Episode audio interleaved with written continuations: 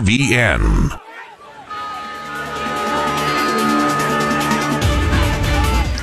Good afternoon. Welcome to the Fontanelle Final Bell here on the Rural Radio Network. I'm Susan Littlefield. We have made it to another Friday, and the markets are probably thinking the same thing at this point.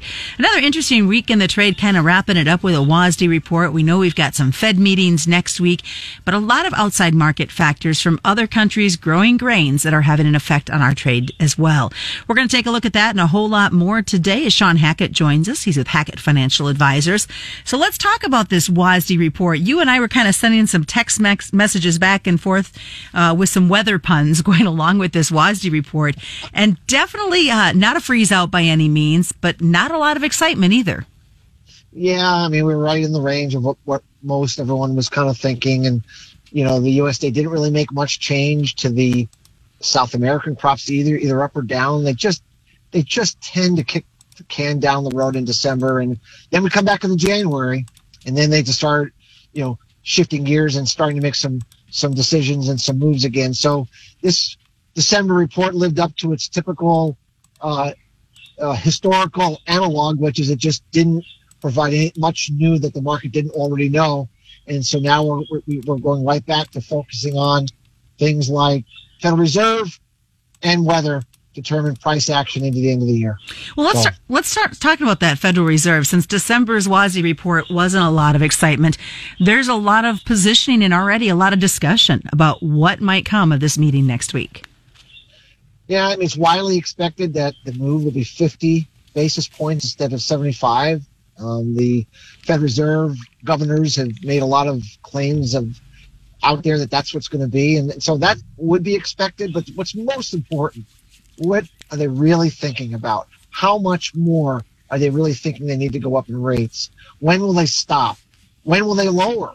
You know, so that, that's really you know, the, the timeline of when they are complete has a lot to do with when positioning in markets begins to change from uh, tightening to going back the other way. Because you know the presidential election, believe it or not, it's 2024, and we know throughout history, the U.S. government loves to stimulate the economy the year leading into those elections. And that means the Federal Reserve needs to get on board with printing more money and easing interest rates back down. So, so that's, that's coming and timing that correctly has a lot to do with timing when markets might get a little more inflationary again, at least from the commodity side of the aisle. One of the things, Susan, we really look at because it tends to be a leading indicator for this is gold and silver.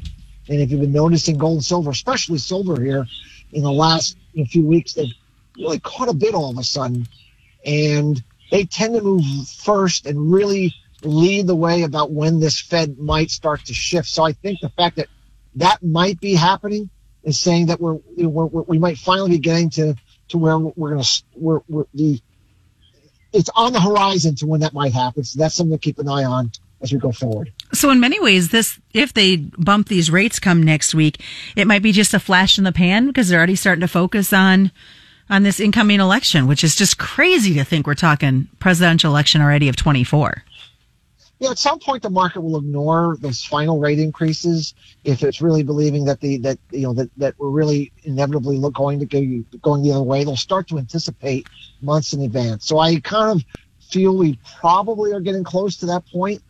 Obviously, if they raise 50 basis points next week and the markets take it in stride and don't really uh, get hit really hard as they have so many times in past meetings, that might be the first sign that we're beginning to shift to the eventual easing ahead of the presidential election, which should begin to bring some capital you know, back into the commodity markets, which have been lacking here for quite some time. You brought up dry weather, and I know that the some areas of the Dakotas and Minnesota uh, got some very nice snow here over the last 24 hours. Others received ice. We're starting to get some sort of moisture, but it definitely is not enough to to get the attention of the market trade. Yeah, and you know, everyone knows you know snow is great.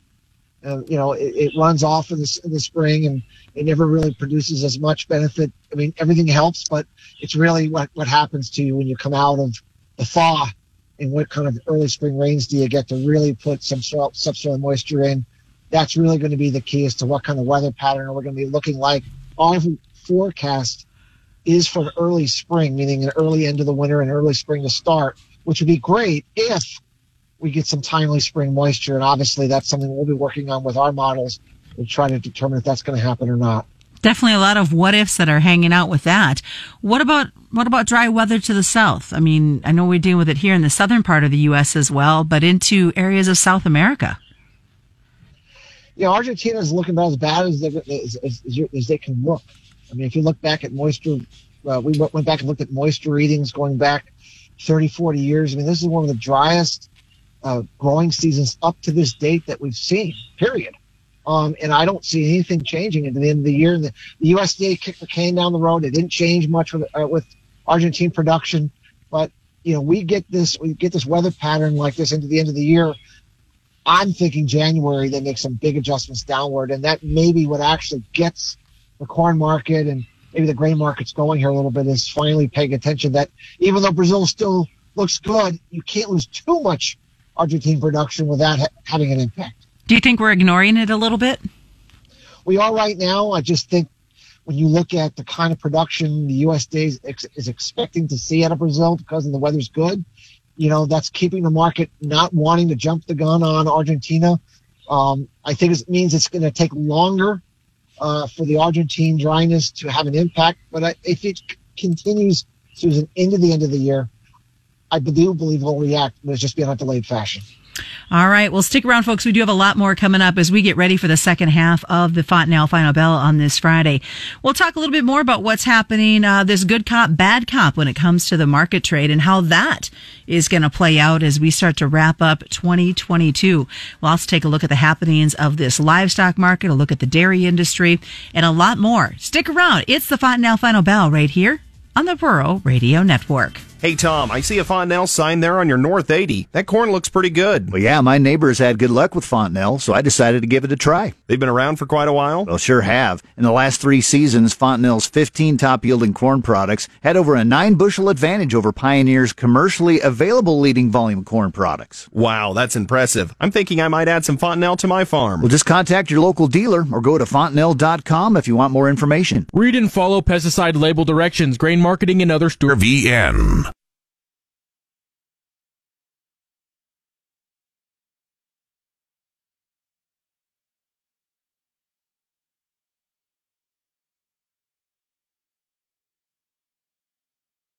What are some things that are really kind of catching your attention in that right now?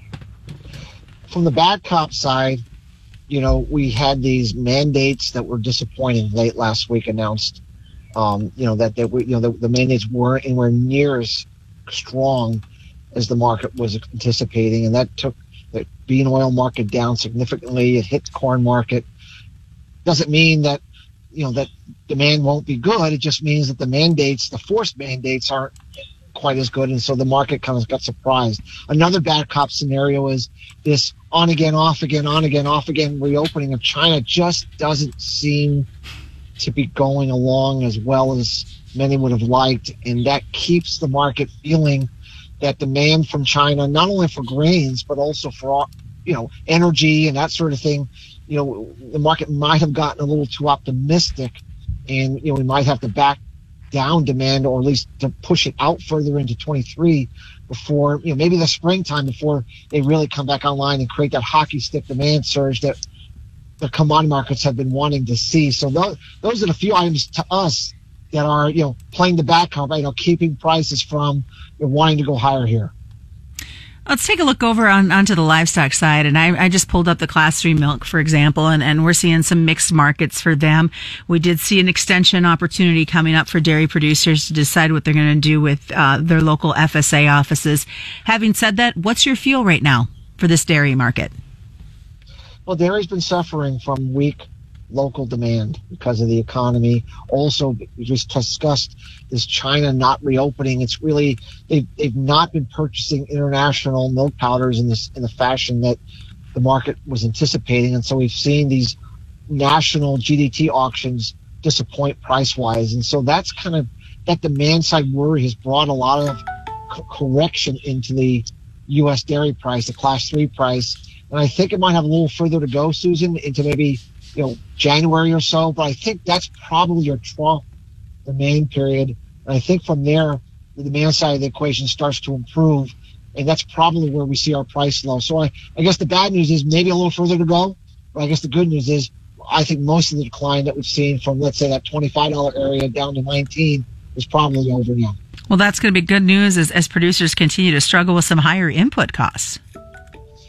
Yeah, you know, I mean, you know, even if the grain markets or the feed prices come down, it takes a while to work off that higher price feed that you purchased before that cheaper price, you know, kicks into your to your bottom line. And even look at bean meal this past week, this massive surge in bean meal as they've been unwinding this bean oil uh, long and short bean meal spread. You know, that is not good news for dairymen who use a lot of bean meal in their feed rations. So yeah, that's still going to be a sticky point on the cost production side um, until we uh, get further on into the spring. On the cattle side, uh, we're looking at nice to see um, some definitely higher prices, but is our volume a little low?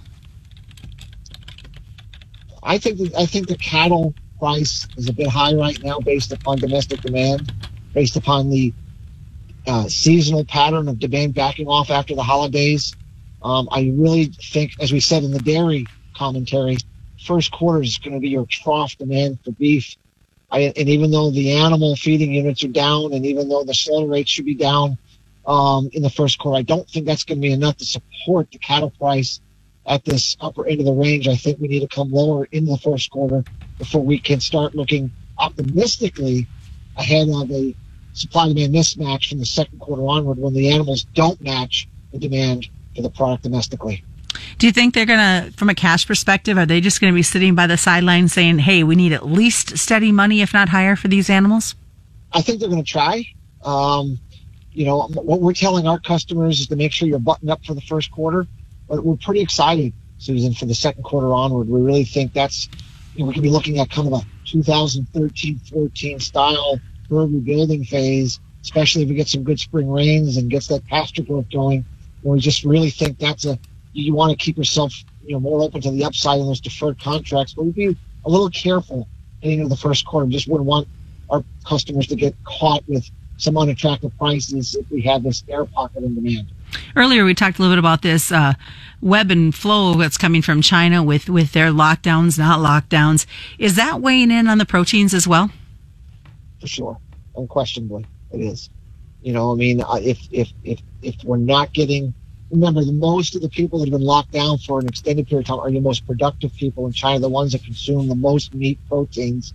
Um, they're the ones that would benefit the most um, if those people get back out, get to work, get to be able to, you know, spend money again. And the longer we delay that, the more it keeps demand from China down from what it would be or should be. Lots of great stuff today. What's the best way for folks to get a hold of you? Our website is Hackett, H A C-K-E-T-T, advisors.com.